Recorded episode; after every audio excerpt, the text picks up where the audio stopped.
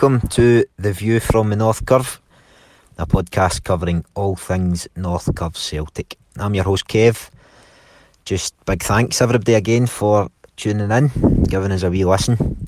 I hope we're all keeping well, we're all keeping safe, and I hope we're, have all been enjoying the, the episodes that we've had out recently. We're going to be continuing on, same sort of theme this time around Eh, in the year 40 years on, 40th year anniversary of the hunger strikes and took place in the H blocks in Long Kesh, and we're going to be continuing on like we did the last time around when we spoke with Tommy McCourt.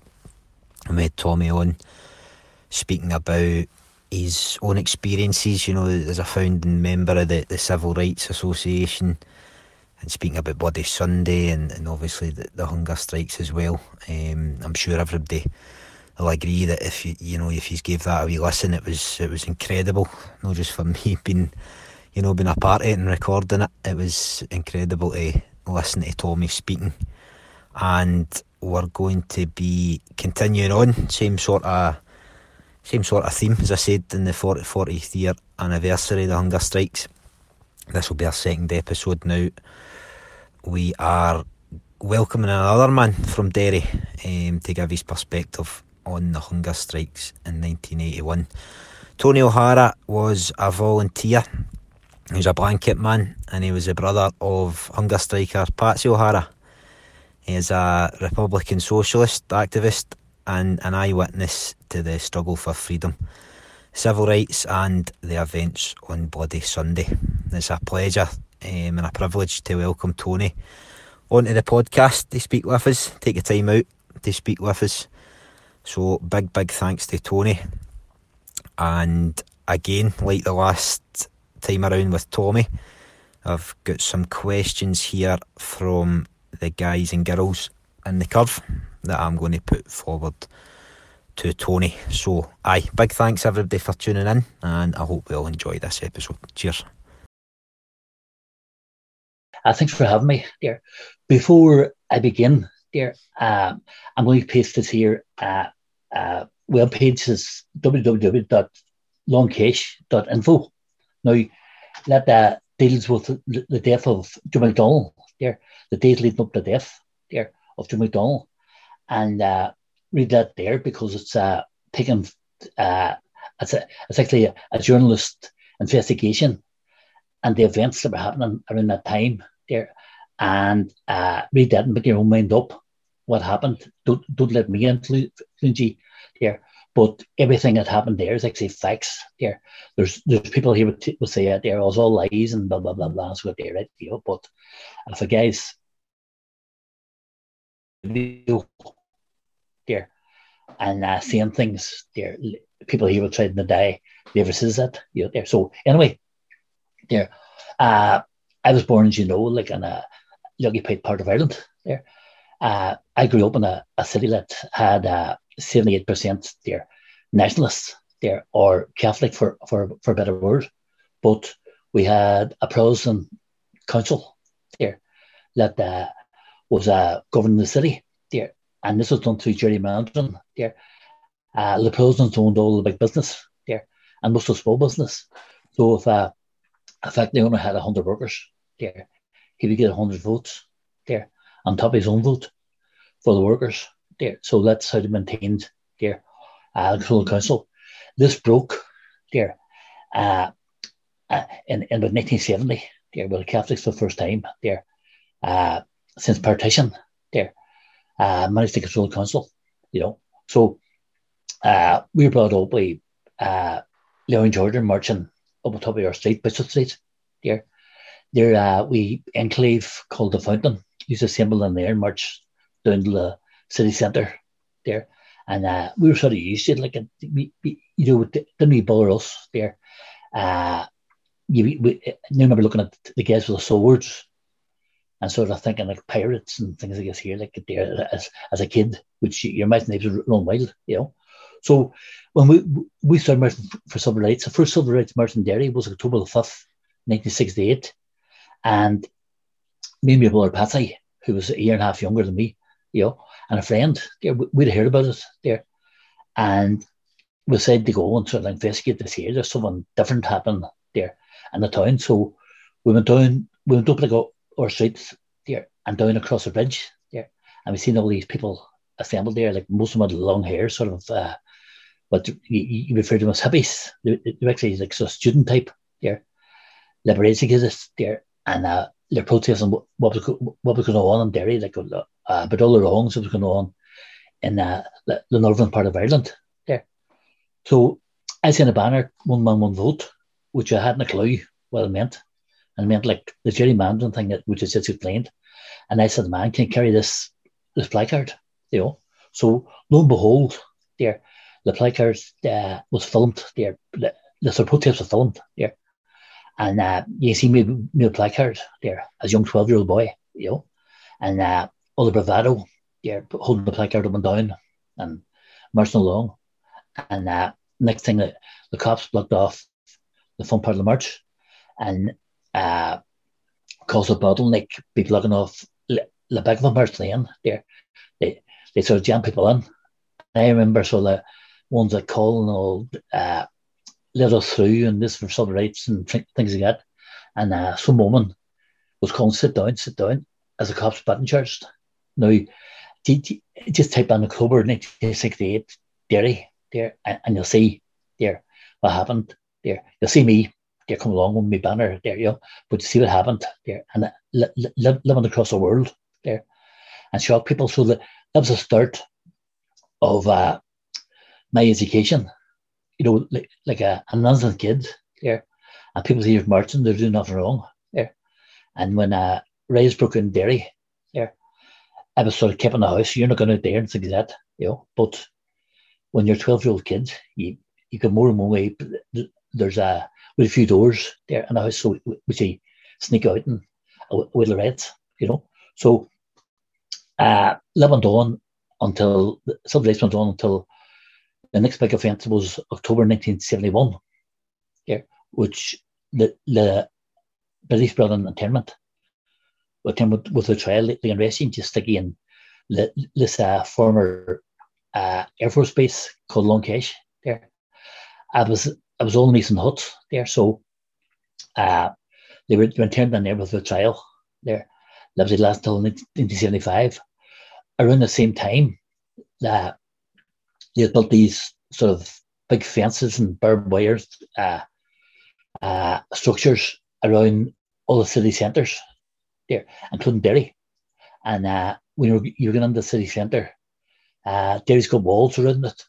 And when you're going through, through the walls, you, you, you get searched by uh, the British Army personnel there. All the cops, the cops weren't really there that, that much because uh, in 1969, August 1969, the Battle of Bogside. They actually beat out of Bogside there by raiders like myself, you know, and we fought for uh, three days in Cape Middle of Bogside, you know. So anyway, they these big structures all around city centres big gates there that uh, are supposed to be for for uh, stopping bombs happening, and uh, there's a bomb going off in Derry City Centre like every second day, you know. So stopping nothing, you know, and uh, uh, internment went on, and internment became an embarrassment for the British there around the world, you know. So and internment started to get phased out in 1975.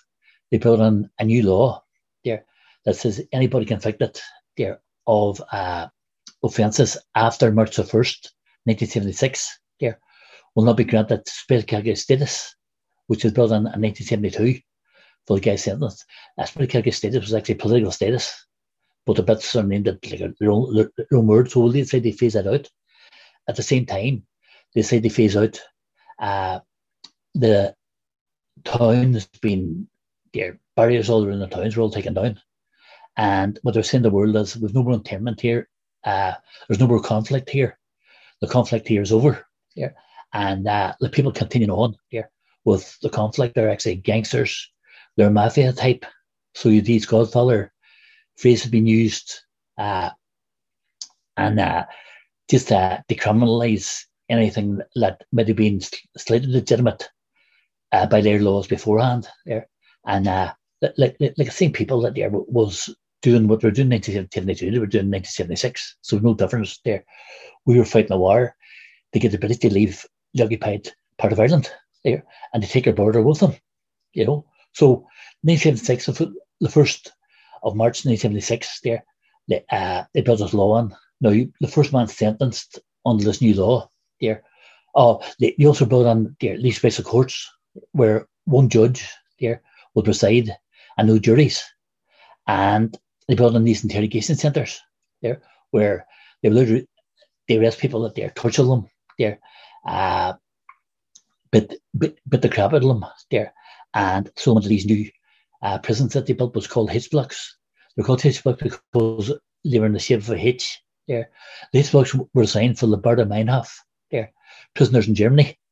And uh, this would they have them isolated away from main prison population because any prison in Germany they went in, they educated their fellow prisoners, regardless of what they run for. And uh, all these new prisoners were getting politicized and joined the Baader Meinhof. So say they, they built these uh, H blocks there, special prisons there, and see if the H where each wing w- w- would had 26 cells there. And uh, you have four wings there and a central sort of administration in the middle, you know. So those special courts, there special interrogation centres and H blocks there. Uh, uh, Kieran Nugent was the first man sentenced there in September 1976, you know. And uh, he, he done his block there and they told him uh, to take a step and put on the prison uniform. And he says, uh, I'll, I'll not be wearing that there. You have to to me back there. And there was a start of, of, of what was called the blanket protest. Because by, by refusing to wear the prison uniform there, you've left in the cell just with, with, with a blanket there. And uh, uh, we wear trousers on our waists, you know. So I was sentenced there the five years there. Oh, oh, the other thing as well was that there that yeah, you have fifty percent remission there of your sentence. Uh, if you just get sentenced, I'm a good boy, you know. So uh, the post-prison prisoners will lose remission every sort of week, like weekly spent on the protest. They would lose a week's remission, you know. So I got a, I was eight months on on a man like I said in April there. Uh, my birthday present was to get five years, you know, for a gun that I never had, that I never found. The cops like says I had a gun there. And so I word against mines and court, so loves that, you know. So uh I've just spent the next five years or the next like four, four years, four months there on the protest there, which was a blanket protest. And uh we went down and there when, when I joined it, H block five was actually filled up.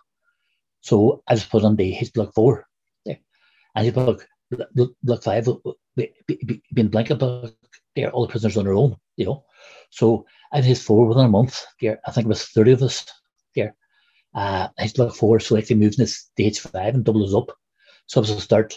They kept H five so like the, the, the only blanket block until other prisoners joined there, and then they had to a second block, and then a third block, and then a fourth block, because uh, that many prisoners coming on there to protest. You know, so uh, the other thing was there's part of part of a protest. You're not not like the newspapers, radio, there, anything at all. We get Bibles through uh, Cardinal Ó Fiaich and Father Faul, and that's the only thing you had in your cell, the Bible there, and uh, that's good reading when you when you've nothing else to read there. That's good reading, especially about the, the Old Testament, the battles on the Old Testament, things like that. You don't care. But anyway, uh, the protest uh, escalated and the screws, beatings there, uh, started to as well because we are doing everything. We are getting orders there. They break us, you know. Uh, we came to the conclusion that the only thing's going to break us here is a hunger strike, you know. Uh, two main events like Bobby Sands, come on, there, the wing and uh, I think late 77, 78, yeah, and I was his first helmet. Now, we were laying on our backsides, just doing nothing until about 7 o'clock at night. And then we start tugging at the door, having concerts or having sing songs on the screws, went away for the night. When Bobby Sands come on, he, he started organising there, uh, a letter writing there, uh, uh, writing letters to friends and politicians and things to make them aware of, of what's going on here, you know. And uh, Sir Brennan Wing started smuggling out letters there. Uh, we weren't taking visits they're really married men were, were, were allowed to take visits if, they wanted to. And we're, we weren't taking visits there. As suggestion was we need to take visits to get out and sort of meet people and tell them what's happening in here because no, nobody knew about it. On the outside, the relatives, uh, uh, the, the got relatives there were protesting the streets there, and uh, people like Miriam Daly were from Belfast. She's Belfast IRSP leadership, and uh, her and Maureen McCrory there were starting to organise the great things in Belfast there with the relatives there. Uh, nobody else really want to know there. Uh, uh, uh, Miriam Daly, because she's an IRSP, of course she, she wanted to know, but nobody else really, really want to know there. You know? Now, Brendan Hughes is called the Dark. Uh, he was sentenced for trying to escape uh, from the cages. He actually had political status, special status. And because he tried to escape, they sentenced him because it happened after March the 1st, 1976. So he won the blanket, you know, and uh, John Nixon was actually on the same wing as him. So we were talking about hunger strike, and he said, "Oh no, no, but we decided like every other option first, you know." So we tried the no ash, no stop out protest. That's what we called it. The, the called the dirty protest, you know. And uh, because we were getting beaten on the wings, every time they left their cell, they go to the toilet or slap out. Yeah, you attacked by the screws, you know. So uh, we started at the same time. We all the furniture ourselves, you know, and uh, uh, the, the screws reacted at the end by even more beatings. So we stopped leaving the cell, and they bring around uh, your food down the cells and a big giant plastic bin there, which you you, you empty your slabs in the. Now the bin come alongside the food was unhygienic, and and this band like as as in the end cell there, uh, on the wing there, and, and you smell it coming from a mile off, like you know.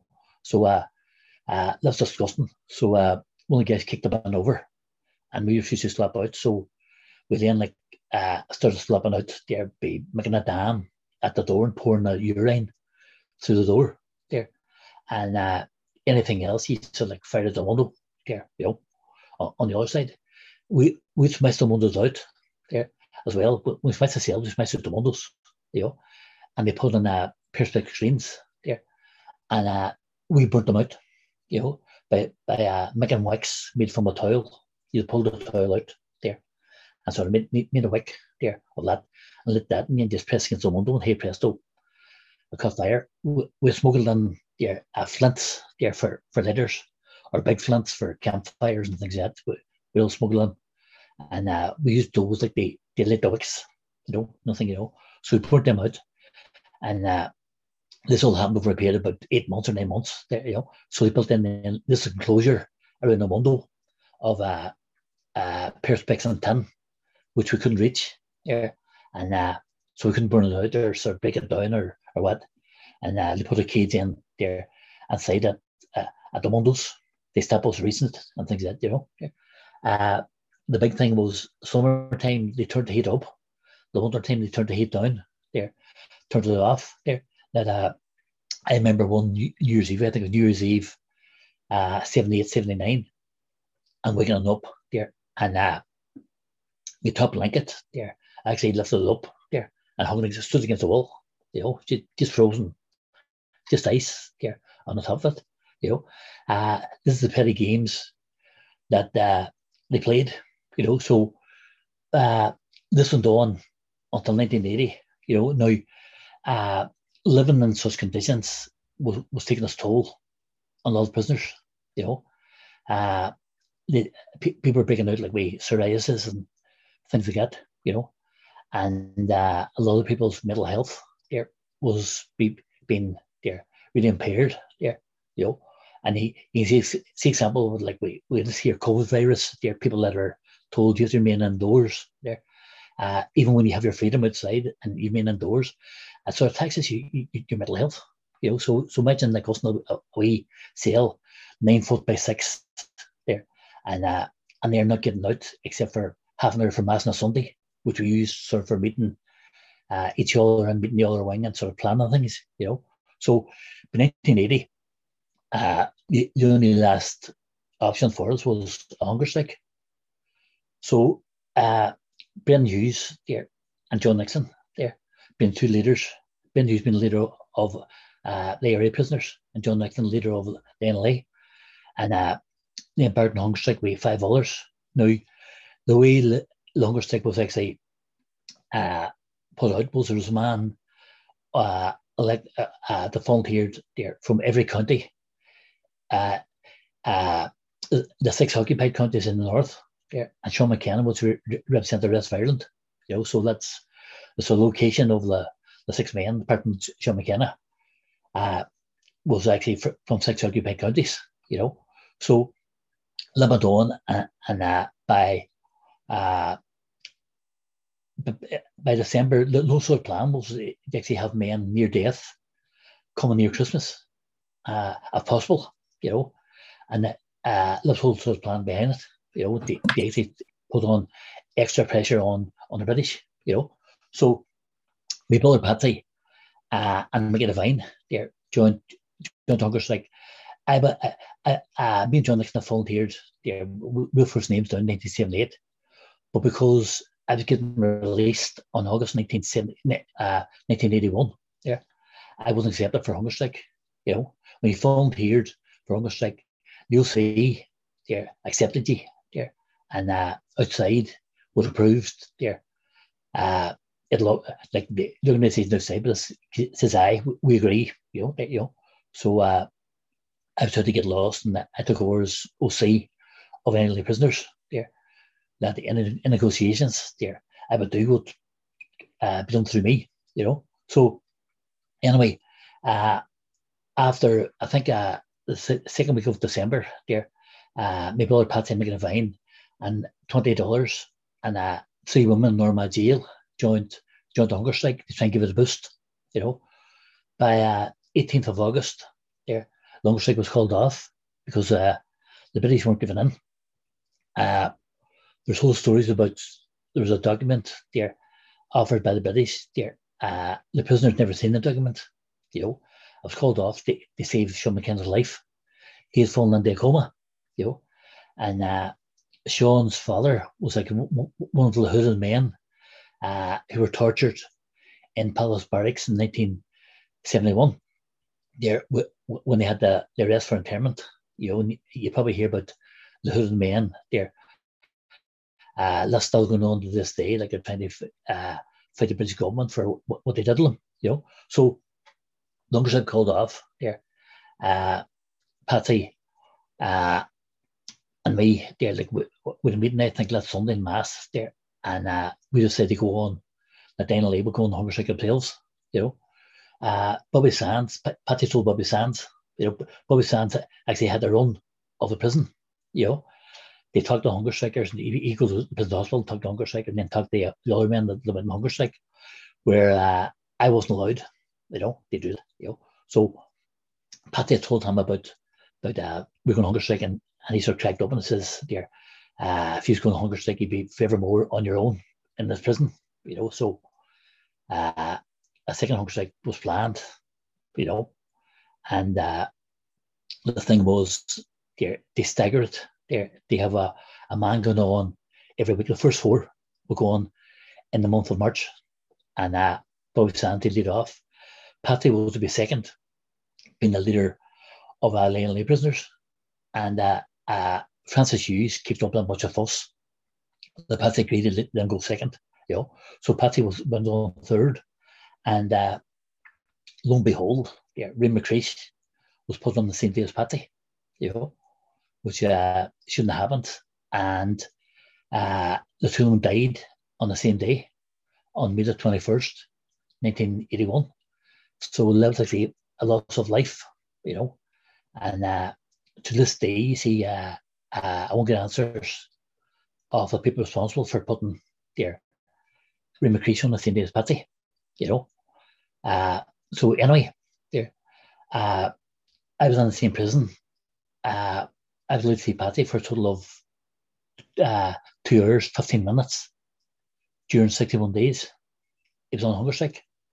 So you can see how vindictive there that uh, uh, the, the prison regime was, you know.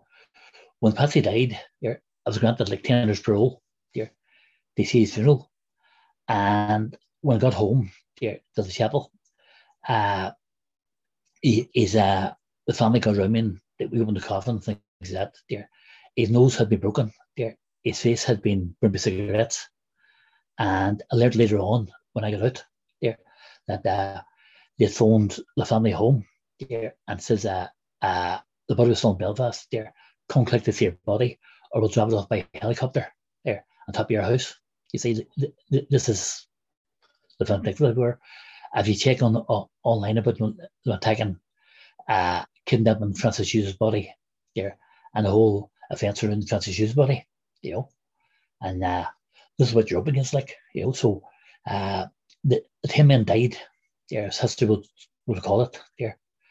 It could mean a lot, lot more that died, uh, only, only, prisoners' families started to intervene and take them off, you know.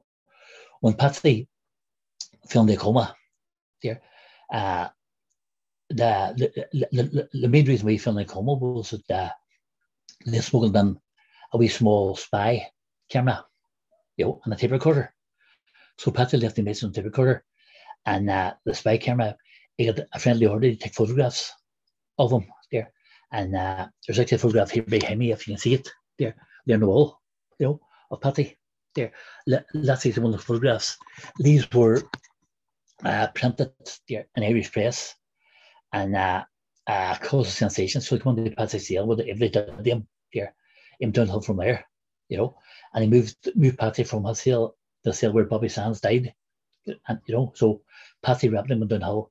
After that, the tape recorder was found under Raymond's bed there, along with the camera, uh, under Raymond's pillow, along with the camera, because uh, the roll Patsy had used was sent out, was smuggled out, so there's not a fresh roll the Raymond's yeah, for Raymond to take photographs, and that sadly, yeah, the tape recorder was found there with, with Patsy's message on it, and we don't know if Raymond left a message on it himself, you know. So Patsy went downhill, like, like from there, and uh, his was brutalized there. And uh, for all the hullabaloo there about uh, calling criminals and things like that, there, just uh, Google pictures of Patsy O'Hara's funeral or Bobby Sands' funeral because you can see, see and like all the funerals were ma- massive, thousands upon thousands of people, you know, and uh, you can see how much there uh, the city of Derry thought Patsy was a criminal, you know, or it if were criminals, you know. So uh Patsy died, their long strip killed off because family started to intervene there, which is actually a godsend because they're uh like in hindsight it's a great thing, you know. And uh knowing that like the first four knew sort of like we're going to die, laid hope about this thing happening, that thing happening, Bobby Sands getting elected, you know. But uh they saw knew at the end we were going to die. There's hope from Joe McDonnell onwards for, for the next six. There's hope because there's lots of things happening outside, and uh, there's always hope for those six. But those six died, you know. So uh, uh, with ten August strikers, there could be twenty or thirty there. I've had them on one only for families, and uh, that's now become part of Irish history. There, uh, they become part of the struggle for Irish freedom. That uh, uh, Lives 1916, you know, Lives generation 1916, you know, you know, so that's that's basically uh, the story there, my story of the hunger strike, you know. Oh, oh by the way, uh, in case forget, I could forget there, I've actually a book there uh, coming out. It's called The Time Has Come. You know, so if you're on Facebook, The Time Has Come book on Facebook, you know, and uh, go and check it out because it's like just telling you everything and more what I, just telling you. So, Tony, big thanks, mate, for coming on to the podcast and speaking with us, taking the time out to speak with us.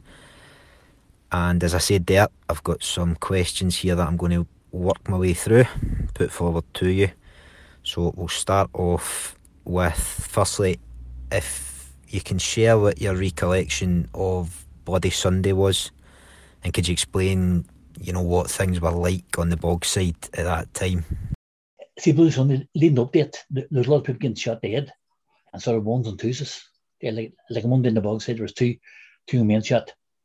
There, Beattie and Cusack, there, and that was the summer of of uh, 1971. So there's people getting shot here and there and things like that by the British Army. You know, Bloody Sunday, uh, my brother Patsy was shot in October 19 there, uh, 71 there by uh, he snuck at the house one night there, and there was a as Bomber Craigan there, if anyone knows Derry, where the Blue Sun comes down, you know, they had a, had a wee hut there, and, and in the, the hut, and uh, one walked out and seen British soldiers coming down the what the donkey field, the battery lane they called it, which was so beside the cemetery, you know. And so we all scattered out of the hut, and Patsy was last out. And uh, he got their house, and he says, been hit by a, a rubber bullet, which the British used for control at the time. And uh, he was saying, but they, weren't finding rubber bullets, they found real bullets. They actually blown, blown the heel off his shoe, and the bullet there lodged in, uh, and his foot, you know, and, and his heel, you know. So, uh, when Bloody Sunday happened there in uh, January 30th, 1972, there, he was on crutches there, and we had a wee plateau there that was overlooking there, Southway, where the march coming down. So, uh, me and a friend, a friend of mine's Michael Gallagher, who's who's actually dead now a few years, you know, and uh, he was nagging me to take him there on the march, you know, he, he, like the, the uh, other people, their parents wouldn't allow them to go on marches, or their parents were just scared something would happen to them on, on marches, you know. And uh, so I took him, I said, like, they come with me. So me and him were banging along with Patsy. And I said, Patsy, you're not going because you can't run. If anything breaks here, you, you can't run, you know. And uh, it's disgusted. You know, they're like, like they say the least, you know. Yeah, so as we were walking away, it's getting giving us dogs abuse. we were walking away, but there, you know. So we we joined the march at the Brandywell there, and uh, just marched on and there off we went, you know. And uh, we got down into Shimon Street, which is right it's the Bogside there. Uh, Shimon Street, William Street Junction there. And we there and the Brits had, had the barricade, uh, the paratroopers had a barricade down just a little bit. So we got there and uh, ones that were coming the back were throwing stones and bottles. That's going over our, our heads. But some were landing like very close to us there, you know.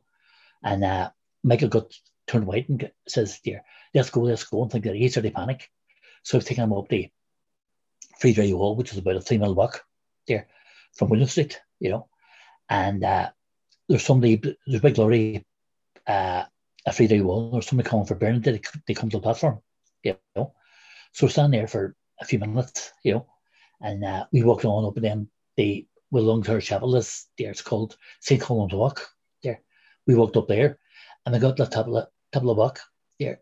And uh, a friend of mine's there, uh, Brendan he says, uh, I hear there's two people shot in the Bogside there. So no, that's rumours. We just left it there now, you know. Like there's riding going on, but there's no shot, you know. So another 10 minutes there, we went up and went home Bishop Street, you know. And uh, we, we should listen in to the army on radio there. Uh, the broadcast will come over, you just tune in at a certain frequency and you hear, hear the broadcast coming over, you know. And uh, my mummy said to me, she says, they're, they're six shot there in the Bogside. And I says, uh, no, no, it couldn't be. She, no, sitting here listening it, you know.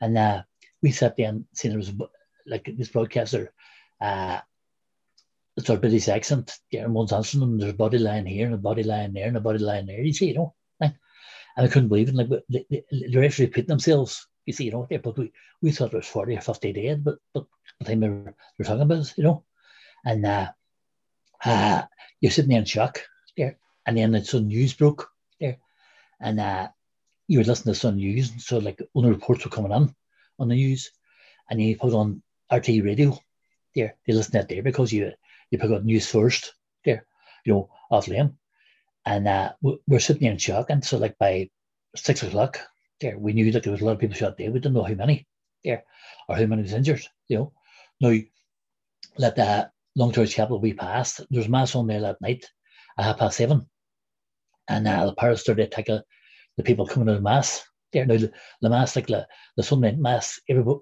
we went like Sunday morning mass. There had been three or four masses on Sunday morning, so Sunday night mass would really be be to half full. That was packed because of what happened there people, people don't want to pray for for the ones. So they were attacking them, and uh, we wanted to go up. They they sort of fight them there we bottles and stones and petrol bombs and anything we got our hands on, you know. And the ones coming down from mass, we we seen a man actually bleeding there with a battens and there he chopped his head off, like, you know.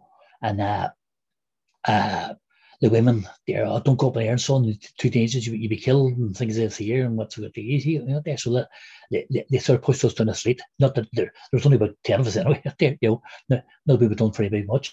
But that's my favourite memory is that, like that, that, that uh, they, they weren't uh, satisfied be, be killing people there and uh, just murdering people, you know, liberate protest for civil rights and against internment, you know, but they had the attack there.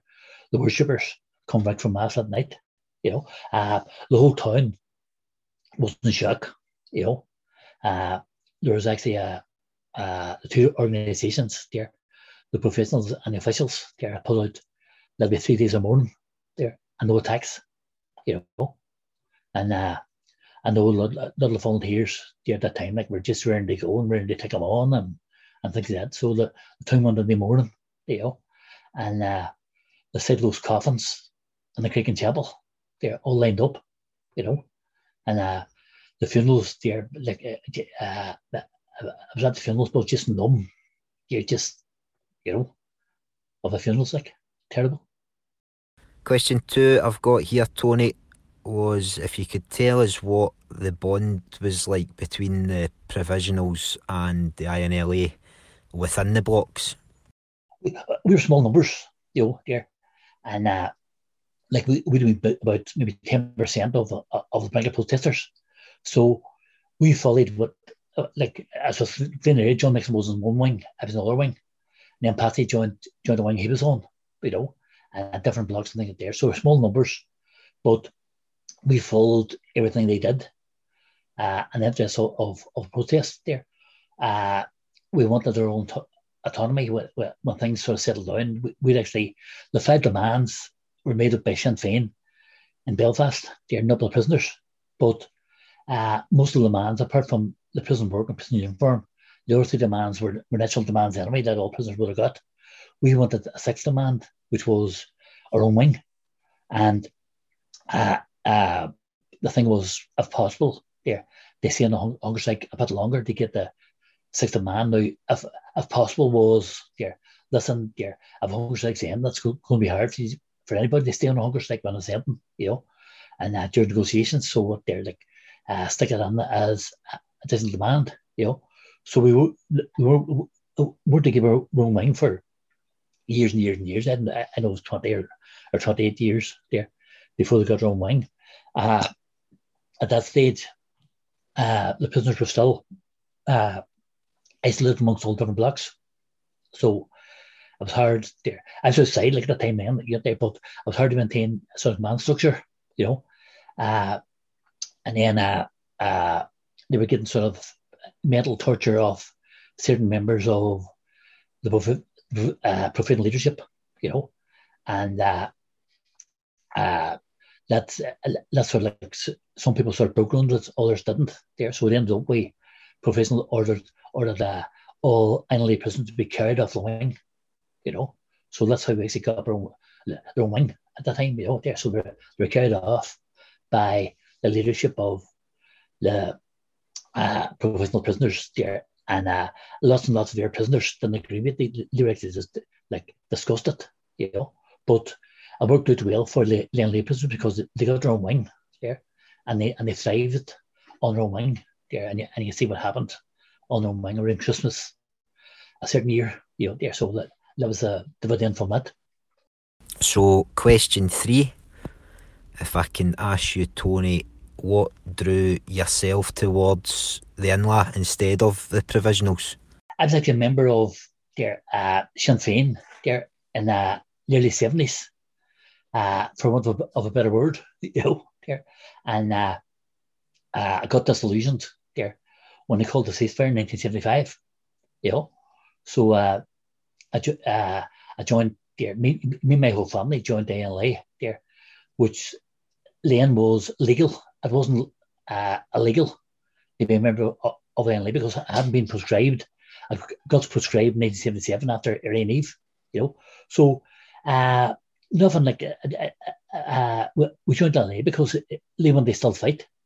You know, that's basically uh, it. You know, where uh, uh, the provisionals they're running ceasefire, they're the official run ceasefire since '73. You know, so '75 the provisional run ceasefire that uh, lasted uh, a long while. You know, there and we we we were disillusioned. We are saying like there's nothing going to come out of this here, and we're sense right. You know, so uh, that's the the, uh, the reason is there. If Santa Claus had come along and says, "Dear, come and join us," they fit their bits. There, really.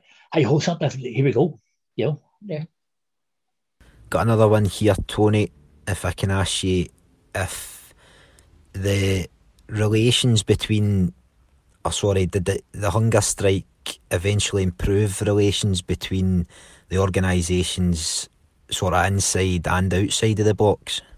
Not got worse when, when the protest ended there. Longer the, and the blanket protest ended there. I think they got got worse there. You know, uh, outside there's good sort of working relationships there outside. You know, there uh, that's maintained to a certain extent, but uh, like you know, because like we, we were kept in the dark of uh, all the negotiations were going on behind the scenes there, and uh, although like uh, uh, the IRSP members uh, were on on the same H Block committee as as uh, Sinn Féin members there.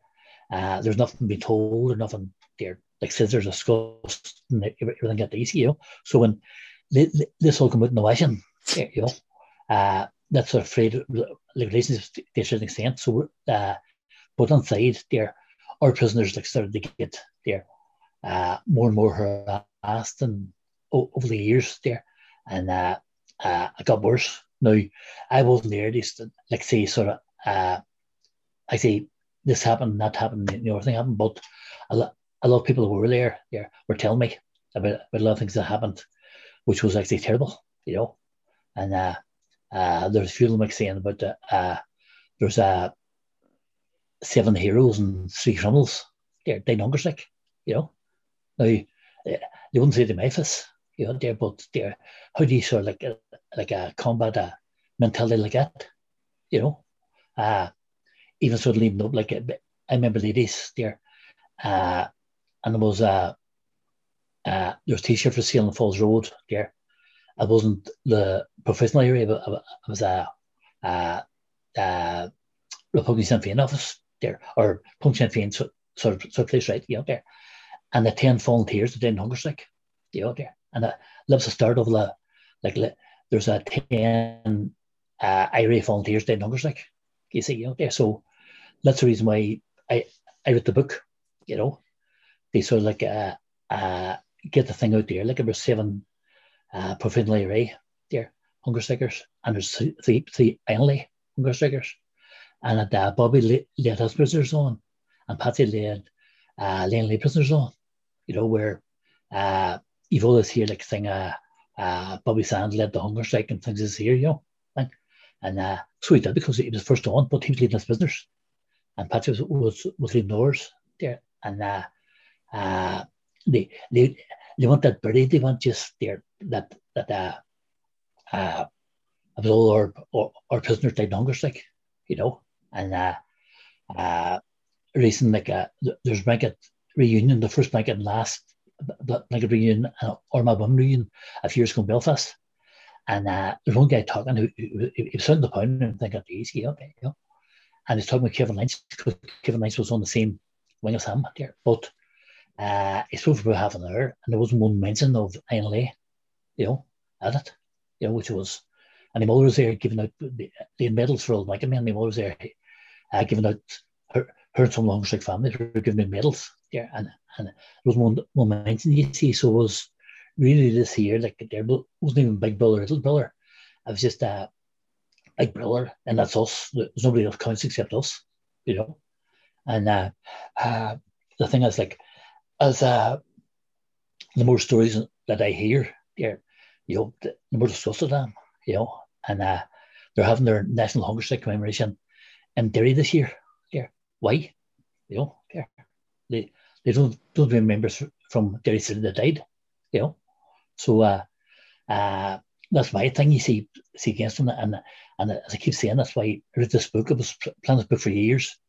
They said uh, there's narrative there, there, of uh, history as it happened there, and it's not going to be distorted or diluted there or changed there to suit a certain group, you know. Who uh, I'm trying hard not to name on here. He's to say, uh, "Oh, this little bit of taking taking us and what to do, right? Yeah, and and uh, I've just there like a, call a spade a spade there. You know, this just facts that happened there, and uh, I'm not a member of any organisation, so I'm not speaking on behalf of any organisation. I'm a, a member of Homeless Ireland Action Collective there, and uh, uh, that helps the homeless in Ireland. But they're the electronic group I'm actually a member of, but, but there, so no agenda here. If it's agenda, they say like this is history of uh, how it happened, and I'm an eyewitness. We've got another one here, Tony. If you can think back to the blanket protests, and was it not, you know, really difficult for yourself during, you know, the winter periods, and given that you were locked up 23 hours of the day, and just to see if you can share, you know, how you, you coped with that, how you sort of coped with that mentally. Uh, see, see, see, see your second question first there, you know, uh, we looked up 24 hours a day because they wouldn't give us exercise there unless we wore the prison uniform. So so we didn't didn't take any, any exercise. We went to mass by uh, compromise by wearing the prison trousers, you know, uh, to get together in mass and sort of plan and, and things like that, you know. Yeah. So uh, you looked up 24 hours a day, you know, and you coped like uh, we get them toothpaste, to, toothpaste there, and uh, the tubes were, were made of lead. So you'd write on the wall, it was like a pencil you know, and uh, uh, you, you would the wall, and you would learn songs there, and you would learn poetry, you would learn Irish there. Uh, one guy, Gene McCormick, there was actually learning German and French there, and he's uh, at the university in, in, in Galway, and I think he's actually teaching it there. He, and he's probably learned a lot of languages since, since that, you know, there, but uh, you, you sort of teaching it, and then the screws went to seven o'clock at night. You would call your classes at the door, or you would tell books at the door. And uh, I told loads of books there. Those books I made up in my head, and uh, some people were annoyed at it because I wasn't a very good storyteller. I have a speech impediment, you know, but I wasn't a very good storyteller. Uh, but I just tried because, like, there, Jim McClellan was across the wing from me, and he would say, "Come on, uh, there, there, we want to book him up," you know. And then when uh, the, uh, we ended the, the dirty protest uh, uh, when the hunger strike started. So we could keep the hunger strikers on, on the wing amongst the comrades there longer if possible. Like it, it didn't work.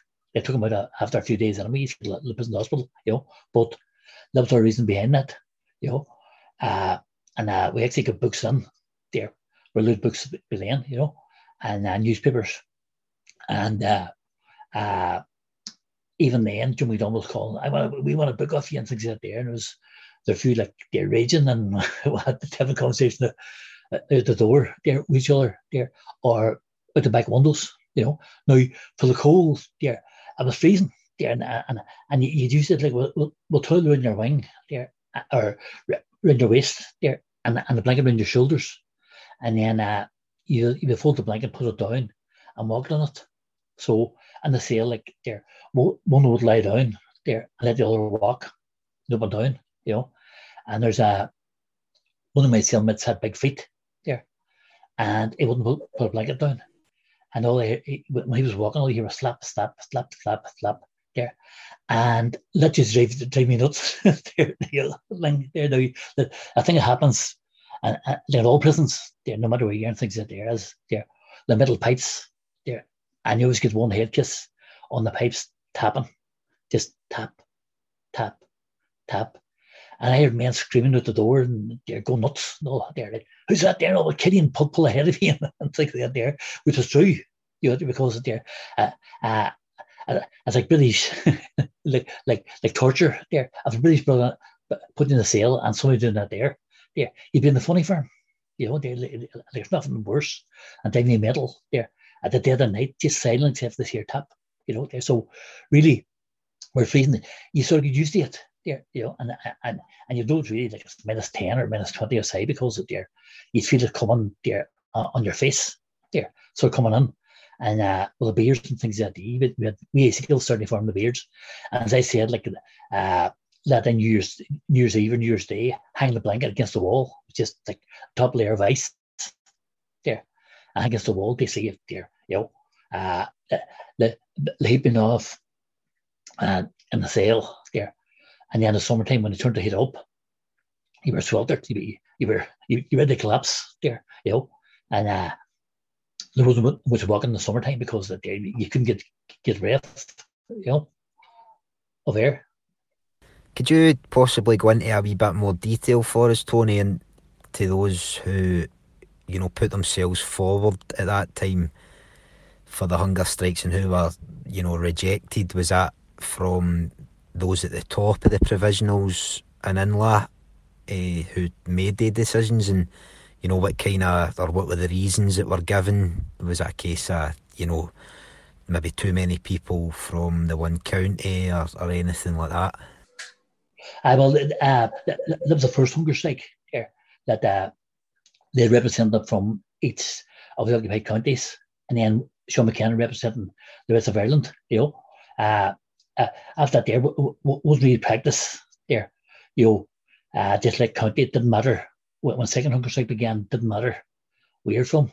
You know, uh, people rejected that that uh, uh, I can't mention any names here, sort of give reasons why, but there's uh, some of the ones that uh, some of the things that, that, that they're, they're us for there uh, have been too much negative publicity, you know, uh, we'll say uh, the best example I can give there, which uh, Omagh happened, the Omagh bombing happened years and years and years after it. You know, uh, if someone had been then convicted of Omagh there and volunteered for the hunger strike, this is not because there, uh, the negative publicity from that there would have been been there too negative. They, so there's actually people that volunteered had that same negativity connected to you know there. Uh, the there's one one guy stands out, but there, you know, I'm not going to mention his name and things like there, but uh, the ones who they generally like uh, all of our volunteers, there, uh, w- w- like when you're inside there, the first thing you, you sort of think of there, you, like when you call for volunteers, you tell them there, uh, listen, there, don't volunteer unless you're prepared to die, you know, and uh, some volunteers inside there, INLA volunteers, and there was one guy had t- terrible mental health problems uh, because of the confinement, so he wouldn't have been accepted, you know, because of uh, of his problems, you know, there, and uh, uh, he just pretty based on that there, you know, there, and uh, I never came to the part where, where, where he was told there he, he wouldn't be he wouldn't be accepted. I was just like, let the hunger strike go on there, and don't tell him.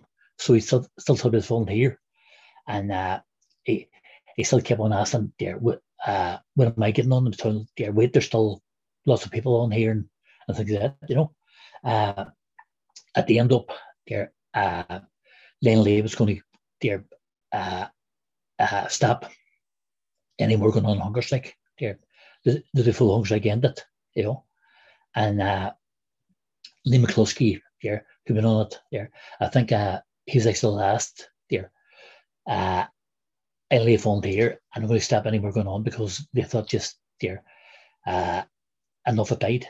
You know, now uh, Liz on the outside there. I'm not sure about the inside because uh, when Patsy went on hunger strike there, I, I stood down myself there. I said like, listen, I, uh, I can be negotiating here there with the British. Of my brothers like lying dying on hunger strike here, you know. So uh, I'm a biggest link and also because I was getting in August, I said like somebody else has to step on, on, on my behalf. So Mickey Devine took over briefly, you know, and then uh, Rob Collins from Belfast took over briefly after him. So once I stepped down and Mickey Devine went on hunger strike, I, I lost like most of the contact I had with outside there. Uh, and discussions there, they would smuggle out letters and get letters smuggled into them there, which uh, communication cigarette papers. Most of the uh, messages were written on cigarette papers or toilet roll, you know. So uh, they may just smuggle out and smuggled back in, probably sometimes the same day. You know, so uh, because Rob Collins wasn't a different block from me, you know, I had no contact with Rob, and uh, I just did Rob get on with there, and uh, I've. Uh, I've never asked them, you see, they're like questioning me, you see, because they're like, uh, I just found out outside that they're uh, outside and probably inside there, as I said, no more any like volunteers and nothing had died, you know.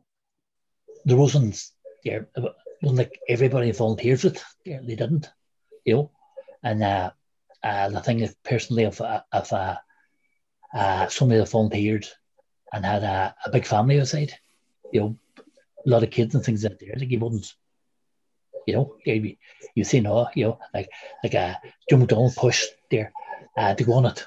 Yeah, look, he, a small family outside, he still pushed to go on it himself, you know, and uh, uh, they tend to put a single man on it rather than married man, you know. So like, like that'd be one of the reasons why they're like, like uh, all sorts of reasons, you know. They're both they're that's the main reasons was if a person was fit there or not a big family man things like that there, you know. And, and if uh, they thought that uh, it would see it through as well, you know. And uh, that's a terrible, hard thing there for, for anybody to sort of pick and choose and decide. Uh, at the start, there, like mainly we, we knew our first, first sort of like six, seven hunger strikers there, you know. And uh, outside, just followed our choices, you know. There wasn't really like, they, there's not able to say, you know. And uh, uh, it's very hard they sort of pick, you see, like uh, when me and Patsy were talking, Michael Fame were talking, you know, and uh, uh, it's basically like they're, you know, they're, they, uh, we're going to lead hunger strike, you see, you know, they're, me from earlier on, it's going to lead hunger strike and then Patsy leading it, you know, there. So uh, he, he, he was like in pole position. They sort of choose because he was leading my example, you know, where uh, if I hadn't went on hunger strike and started picking people to die, you know, that'd be terrible, you know. And uh, there was a 1976 there in Crumlin jail. We, we got locked up for having a, a parade for Tom Williams. There, this is uh, September, I think, a second, 1976, and we got locked up. And uh, me and two other INLA volunteers went on hunger and thirst strike, you know, uh, and protest against being locked up you know. And uh, uh, we just decided in the canteen. We're, we're going strike here, and there was there eleven of us, and there uh, me and Laura Gay actually talked about, it, and then Laura Gay joined us, you know. And uh, we're locked up for three days there, and uh, those were hard the three days of my life there, you know, because like the hunger and the thirst there, you know, and uh, they say like you, you survive like seven days or eight days without water you save, save a lot longer with food, yeah, but with water. So, you know, uh, we were sort of steered and steeled, you know, there if you go on hunger strike, you're going to die unless you get your your demands. And uh, how do you choose that? You know, how to heal a prisoner like he's, he's not going on it and things like that. There, it's a hard, harder thing to do, you know. But uh, I never really came to that. We we, we were prisoners, you know.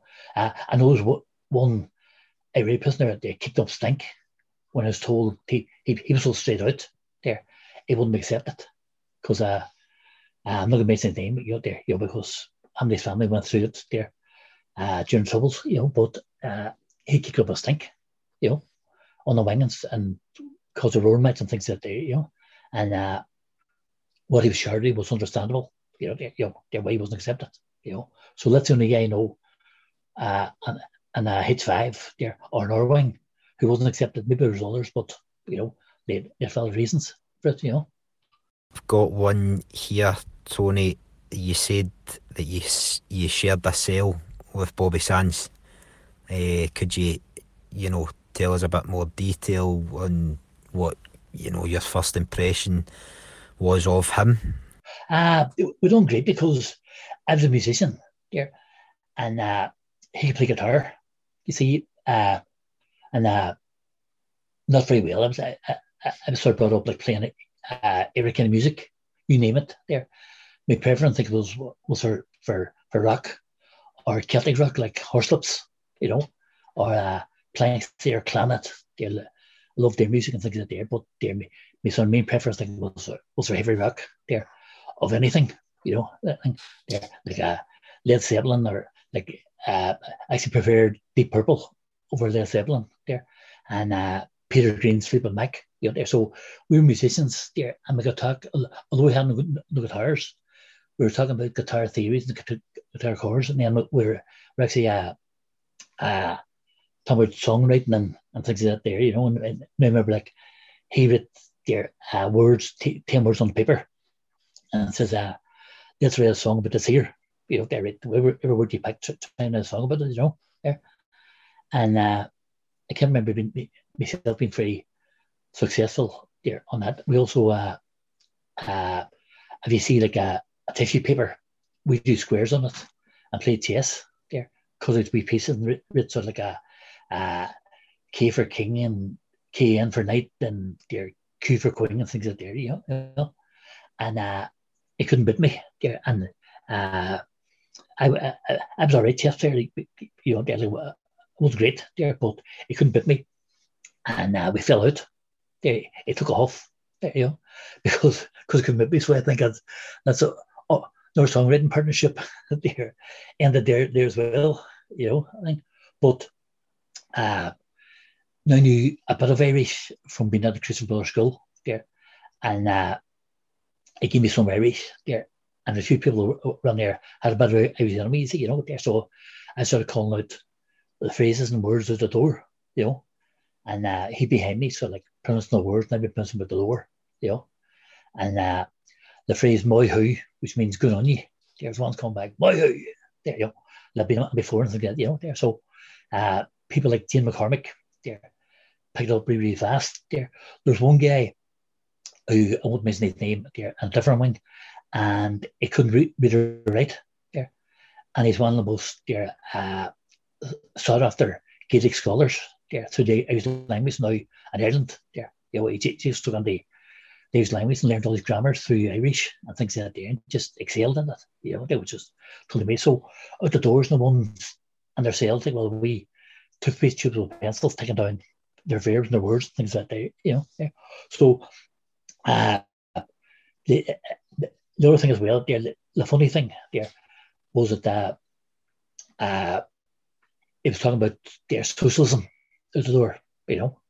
And uh, James Connolly and sort of like their th- things that there, like we we there's no sort of mention of Marx really on on, on the blanket. You know, there's maybe sort of Connolly and maybe Liam Mellows or people like that in Irish history. You know, they're so talking about socialism, you know. And uh, Joe McDonnell actually was charged with Bobby Sands, you know. And uh, Joe McDonnell was across the wing, you see, right? So they uh, we were getting on Holy magazines this before the no wash, no slop out protests We were getting all magazines, you know. And there was thing in uh, one of the magazines there uh, called the Blue Army of Our Lady of Fatima, right? You know, there. So uh, Joe McDonnell and the other ones there, they formed the Blue Army of Our Lady of Fatima, there, right? And uh, Rob, they're singing hymns at the door there. It, they were team Bobby Sands mentioned socialism there. They were the door right there, they came up with hums there, because only only more two hums there, you know, there, like, well funny, there, if it, if it, like, the, there are things on there, even your condition there that you're living in, and things that there, like, the spirit was unbelievable. There are things that there, they sort of keep your spirit going, and uh, Bob used to crack up and say, you see me say it there. No, no one's over there. They're having fun and things like that but there's people over there serious. they weren't there. just just to wind them up. You know, there. So if uh, you're social you hear three or four, you know, starting to sing, and the feeling you, you become mad. There, you go. Like, you. So I, I've been filming it like for a few months there, and then uh, he moved the one across from me. You know, there. Uh, across the yard, they call it. I was like in D wing, he was even D wing, you know. It's been said, Tony, by some that you know they had the most darkest of days when they were inside the box, but then also had some of the best, you know, days. Could you give us a wee example of that, or some of the better moments that you had within the jail? Uh, the, the, maybe the thing that that uh, were actually talking about Magilligan, uh, prison camp, whether it's during internment or, or something like there. And the guy telling a story out, out the door. And uh, uh and uh, uh, it was just the way he was telling it, you know. it wasn't really funny, but it was, telling about uh, the budgies, you know. And uh, but this guy walking on the budgie keys, the owner of one of the budgies, walking on the budgie keys, and the way the budgie was looking from there. And I around the corner of the keys and also looking to see where he was and things like that there. And uh, Louis Man toilet there. Uh, uh, like maybe I'll be sore laughing there, but teach your man's expression the way it's pulled over, you know. Yeah. A story that wasn't funny, but was actually hilarious, you know. And uh, uh, other ones like there, uh, the, uh, the thing was that there, we, we, we had no news. So we relied on people like a sentence, they, they come on the wing, you know. And uh, like we hear about Elvis dying and things like that, you see, so uh, about a year after Elvis died, someone come, come on the wing and say like a tells on news, no, there's there's been shutting Falls Road.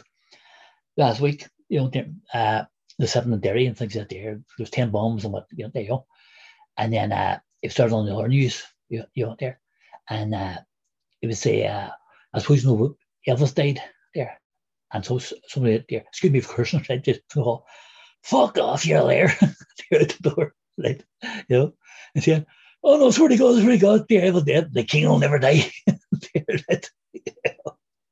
and uh, uh, Lamont there, there's lots of people by that there, like I'm on it, you know, there. And uh, one's like threatening and saying, you come on saying they were going to kill you at mass and something. and they, go, the ones that say that they're like, like, like, terrified, saying, oh no, don't believe me, it's dead. you know.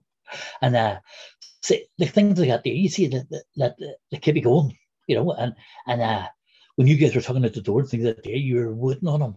There, right there, go and see Elvis there.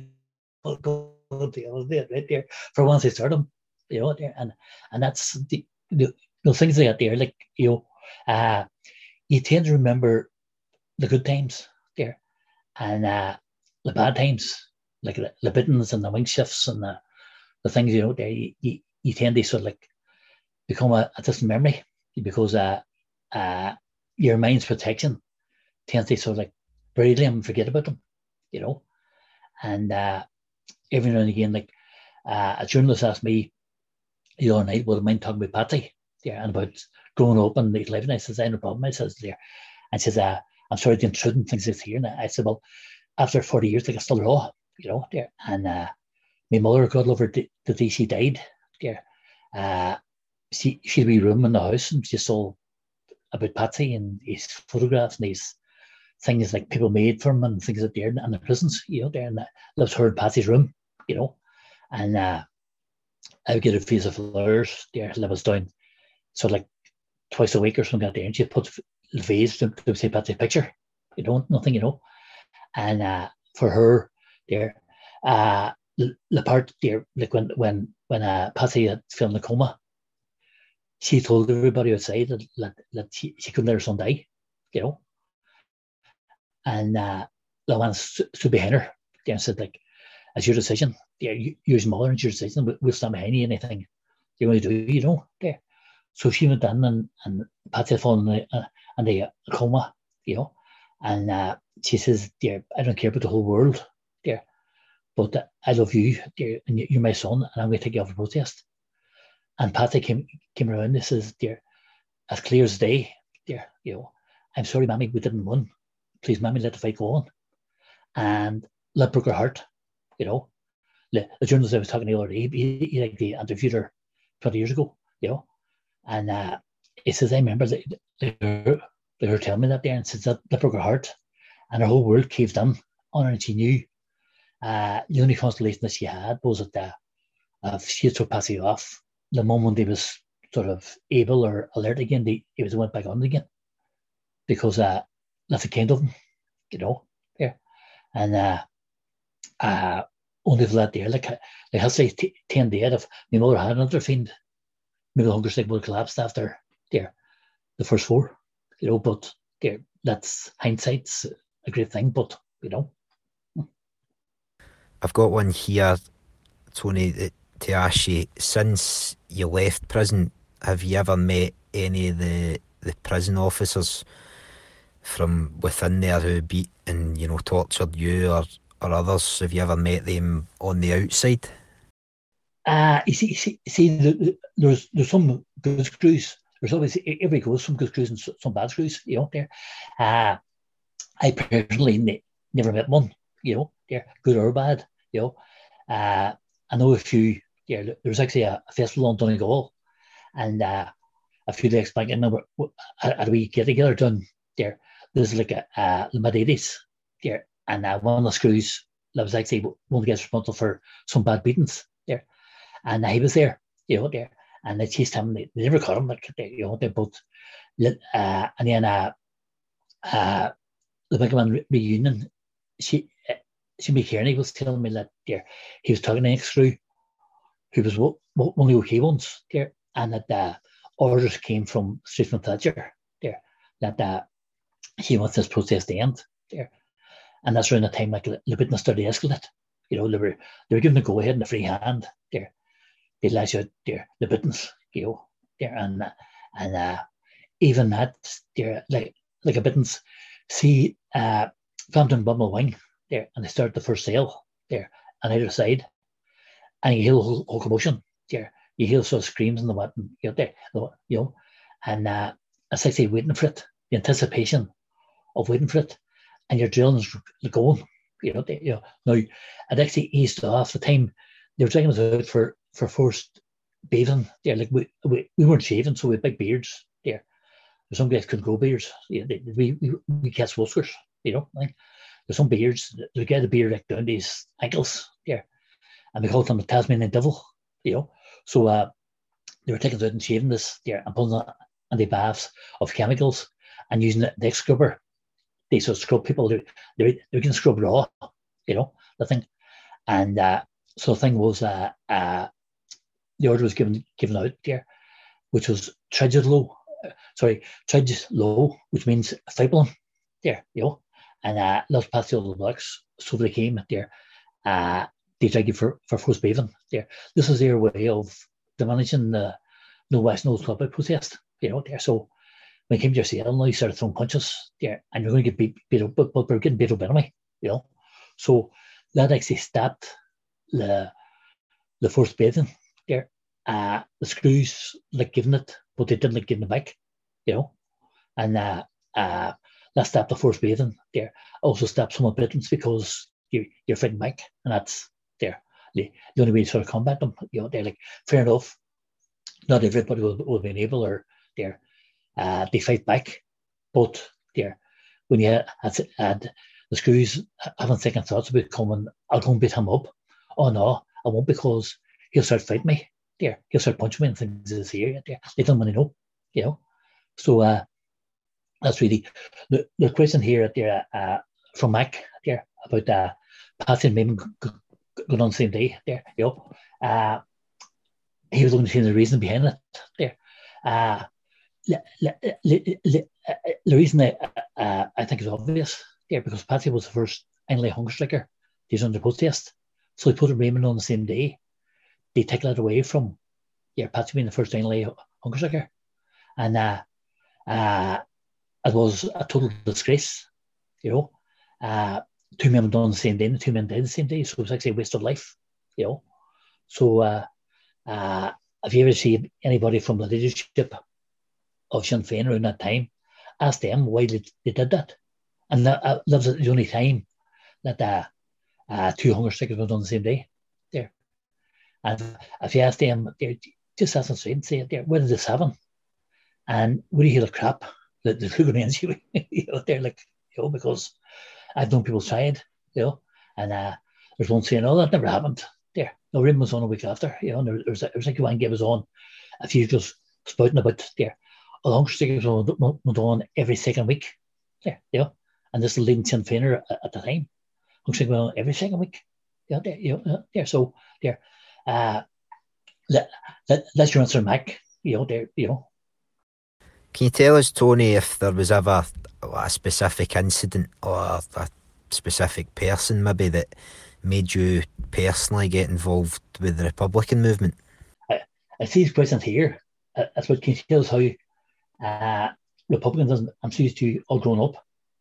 And was there a specific time or incident made you your have come, come more involved there? That's it. Uh, I was brought up. My, my brother was involved from uh, the mid '60s, you know, there, and and uh, uh, we had all books in the house. There, the, the main sort of book that influenced me was uh, when I was ten. I was reading the Capuchin Annual, there, which give give a eyewitness account of 1916 Dublin, because the Capuchin fathers were beside the men as they were getting executed in in uh, Kilmainham jail in, in, in 1916. You know, so reading all about it here, and I remember we read a book about Roger Casement in the house, and uh, picking these books up and sort of getting influenced. And uh, my grandfather was the IRA there. My grandmother on my mother's side, you know, uh, she she was just like a, a, a rebel, you know, like uh, if uh, we went out and I always remember marching up the street, the bands there, you know, you just walk past them and you're walking past them, spit on them, you know. You know, like we never did because they're carrying big swords and things like that there, you know. And uh, we'll go past them and spit them, you know, nothing getting. And uh, Bing Crosby, uh, look Bing Crosby, because he was a Catholic, you know. But mm. other singers, there, no, he was a Protestant, no, he, he was no good, you know. There. And uh, uh, little, I'm telling you, there, like, I in the street, there were Protestants, there. You know, like they, they, there was four or five families in the street, and they, they were living in the same poverty as uh, my community was there. Like the, the house we had, we owned a bar and a wee shop, but uh, the houses, our house there, the, the light fittings there wouldn't hold because of the damp. You know, this house is like built cheaply and uh, built to last, and good enough for us peasants, uh, as they called it. You know, there, but uh, we, we were looking to have a wee bar a wee shop. You know, and uh, the other house was the same, like just right dump, you know. Yeah. So uh, even the person or street were living the same conditions as we were. Uh, they more chance of getting a job because they're prisons, but yeah, a lot of them were, were unemployed, you know. And uh, uh, Larry said about the fountain, and uh, they were slums there. It's all rebuilt up now, but they were slums as bad as any slum in Derry, yeah, or, or sort of outside of it. you know, about, was all these slums there, you know, and uh, they built Creggan, I think in 1956. Yeah, they uh, keep so nationalists in this here ward, the Foyle ward. So Creggan was built here through the Amendment. So all the folks for this tiny ward could in return two councillors or three councillors, you know, where uh, the population would have been 8,000 or 9,000 of a Foyle ward, where a wee ward that had 900 there would return the same number of councillors, but they'll have me a, a, prison word. You know, yeah, so the gerrymandering sort of did that as well, you know, the thing. And uh, that was basically like w- w- uh, my influence growing up there. And of course, uh, 1967, there, Lisbon Lions, you know, and they, they weren't called Lisbon Lions then, we were just there. Uh, the mouth's open, there. They actually won yeah, we, we, we didn't believe that they say won against the mighty Inter Milan. Me as a kid, and uh, I think we showed on, on the bar because uh, I remember saw vaguely black and white there, TV, you know, and uh, uh, there's a family from our area, you know, and they came back, I think two days after it, there, and they walked down away from the, the bus station down Bishop Street where we lived there with scars there, you know, and the whole street was out cheering him. you know, you, you think they won the European Cup, you know. I remember that there, and I remember the pride, there, you know, and uh, I didn't care about Catholic or Protestants, you know, they're, you know, they're like, uh, for some reason, there, I think it was my granny, Protestant, you know, there, you know, I, I think that, that's who knew was Protestant. I think it was probably her, you know, there, but it didn't, it didn't matter to us, you know, there. and I was only there when uh, 1968, and the civil rights sort of happened. And then the Protestants started taking civil rights marches. They'd be Paisley and uh, his, his cohorts, you know, that uh, suddenly Protestant thing sort of came in that there's bad Protestants there. And we didn't know bad Protestants. I knew a few bad Catholics yeah, right there, you know. Uh, like uh, everybody did, but I don't know there's bad Protestants, so there's bad Protestants, you know. You know, so that was basically like like like uh, my emphasis was growing up there, the books and the the things and uh, the like Patrick Pearse's fire when I was writing, you know, the, the fire in his writing is unbelievable, you know, and uh, then of course James Connolly, you know, James Connolly, he's a different kettle of fish altogether. He he's totally amazing because he's there, uh, totally full of people and the reason, and where Pearse is just more a nationalist, just you know, there, get them out of here and get freedom. I think there where Connolly's saying that there, we need this kind of freedom. We, like, if a bit left on Mars, you're going to be free, you know, which is pertains to this day, you know. And lastly, mate, I've got one here to ask you what your views on, you know, present day republicanism is and what your your thoughts are for the future, especially, you know, given all the stuff that's been going on at the moment with Brexit and different things like that. Well, uh, the, the, the, the present day republicanism, you know, there, people are still want to carry on the fight for, for freedom there, you know, and uh, uh, as Patrick Pearse says, there, Ireland and free should never be in peace, you know, or will never be, be peace there. My, thinking on that there, if you went out and shot a thousand Brits, a thousand cops tomorrow, it's not going to change anything, you know, there. Uh, it's not going to make matters worse or better and things like that. It's just like another hundred thousand or a thousand lives lost, there, you know. So uh, I was one of the people that got the INLA ceasefire, you know, that uh, there has to be a ceasefire. And uh, the thinking was then there that we, we need to sort of go from a military campaign and they agitating and they protesting and they taking over buildings there and they've been been on their faces all the time. Have we seen anything wrong there? You know. So anyway, like uh, the, the the present day, they're still out there uh, at this unity, you know. Uh, Beckley James Connolly or Beckley James Coslow, they said that uh, it's only unity there. Uh, only people that free Ireland as the working class, you know, there, and the working class unity has to be sought after, you know. And uh, the sadness is there we can't even get the Republican unity. You know, there's groups uh, calling each other names and they're sitting there and blah blah blah, you know, and uh, groups that are for a ceasefire or groups that, that are opposed to ceasefire. There, it doesn't matter. They've still got a common unity and to get the bits out, you know. There, so uh, that's basically like their uh, the modern day. Uh, I just put my head down and uh, I help the homeless. There, we help uh, disenfranchised families. There, if uh, you need furniture, there, and dairy, give me a shout. We'll try and get you anything you want. You know, and we've got people that take it around. If you, if you need a food bank parcel, there, we'll sort you out. If you need welfare advice, there, there's some great people like like uh, uh, Jerry Donnelly, there in Creggan, there, Sean Kerr, uh, Paul Paul Gallagher, are all councillors on the Derry and Strabane Council, and uh, lots of others, you know, and and great people. So you you still this uh, massive austerity there mm. uh, that the Tories brought in and was supported by the DUP and Sinn Féin there.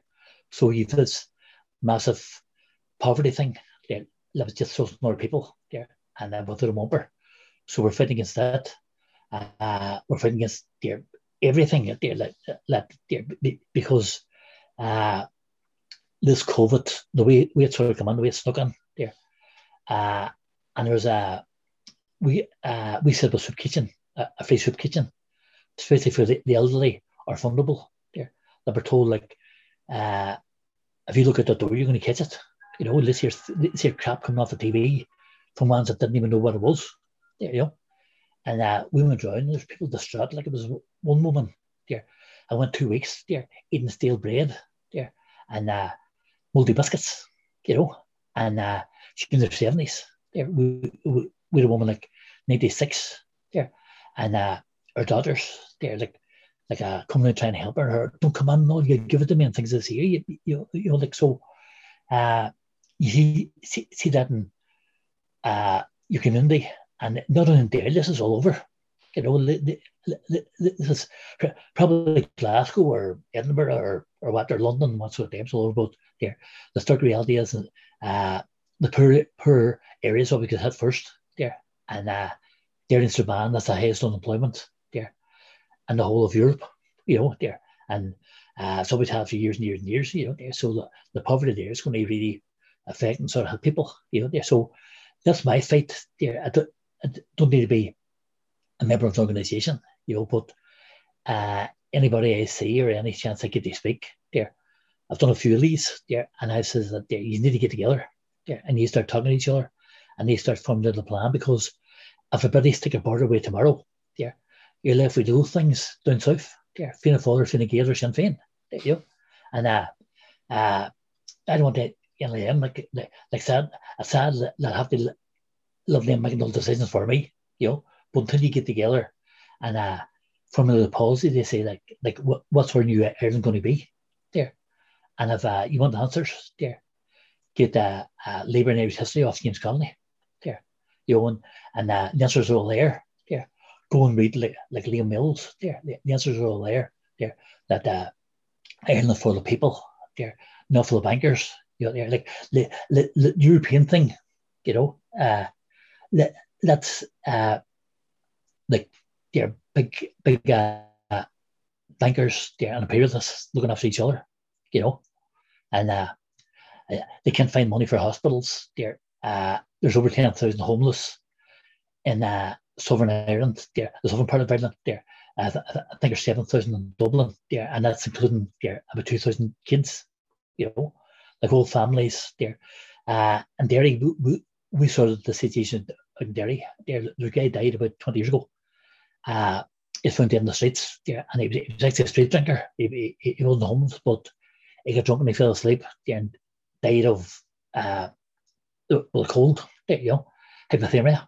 You know, so if uh, anybody came down, they're sleeping out or, or seen sleeping out there, there's accommodation for them there, and there's clothes for them, there's food for them there. We help their welfare out there, and that was be, be, be sort of like uh, official bodies and semi-official bodies and volunteers getting together. They sort of work this here out. That, that'll happen. You know, so uh, we, we we're good situation in Derry, and we, we're trying to help other areas there. That's why, like most of my uh, raising clothes or sleeping bags or ponchos or anything, they go to Dublin because uh, that's the epicenter. Seeing that there, like we're we're doing Limerick and Cork, uh, and Galway there, and uh, of course Belfast and things like that there. So, uh, but Dublin's area mustn't lead, you know. Here, so uh, let's re- really here. Uh, I put the head down and just keep on going on it because there, uh, let's I do, you know. They're like uh, the suffering uh, I went through personally, and uh, my comments went through and things like that. There, like it, uh, so it's made me stronger. There, and maybe maybe appreciate that uh, there's people suffering there. You know, and there might not be British soldiers coming down pointing guns in their faces because uh, the cops are doing that. You know, they're both there. Uh, well, the families here, like they're always feel through the uh, no sort of care for them because there was a, there was a war going on there. You know, now the, the, the war's over there, and uh, they're coming to the forefront there of we're desperate. We need help here. We need people to help us. So there, uh, myself and a lot of people there have just dedicated ourselves to go out and help them, you know, and uh, continue to do so. You know, I've, if I moved to Glasgow, there, I've stayed up with homeless in Glasgow because there, that's where you start. You know, start with a, uh, rejected, the poorest, there, the people no property, there, literally start, start with, you know, but my sort of thoughts and prayers is there, you, you can argue about the border poll or argue about this and the other thing, but uh, we need to prepare for when the border goes. You know, as, as the same in Scotland, you need to prepare there when uh, he's getting on the pendants there, you know, because uh, the Tories now is going to do everything they can to stop you getting on the independence, you know. But if it's 10 years or if it's 50 years, you're going to get on the independence, you know, they hook or by crook, you know. But you, you need to prepare now for every trick in the book the Tories are going to pull because they want the oil there and, and the gas you see, there's like gas there. They, they want that there, so so they're not going to these go, you know, because there's, there's too too many billions there. You see that, you know. So uh, I'll finish off every saying thanks there for having me, and uh, if anybody's on Facebook there, the has come book there, or uh, the order of the t- t- t- Tim's come book uh, at gmail.com or Calton Books in Glasgow, Calton Books you get it faster than me, than me posting it from, from Derry, you know. So at there. Thank you. I'd just like to say a big, big thanks again to Tony for taking the time to come on and, and speak with us, taking the time out to come and speak with us. Let us get another a wee episode rattled out to give everybody a listen to his own experiences. I'm sure, like you know, Tommy's was before before him. I'm sure it'll be a, a cracking listen for everybody that's tuning in. And just aye, a, big, big thanks to everybody again for tuning in to us. I hope we're all keeping good. I hope we're all enjoying the, the episodes that we're firing out, as I said earlier, in the, the 40th year anniversary of the strikes. And hopefully, it won't be too much longer until we're back with you. So, aye, cheers, guys, and speak to you soon.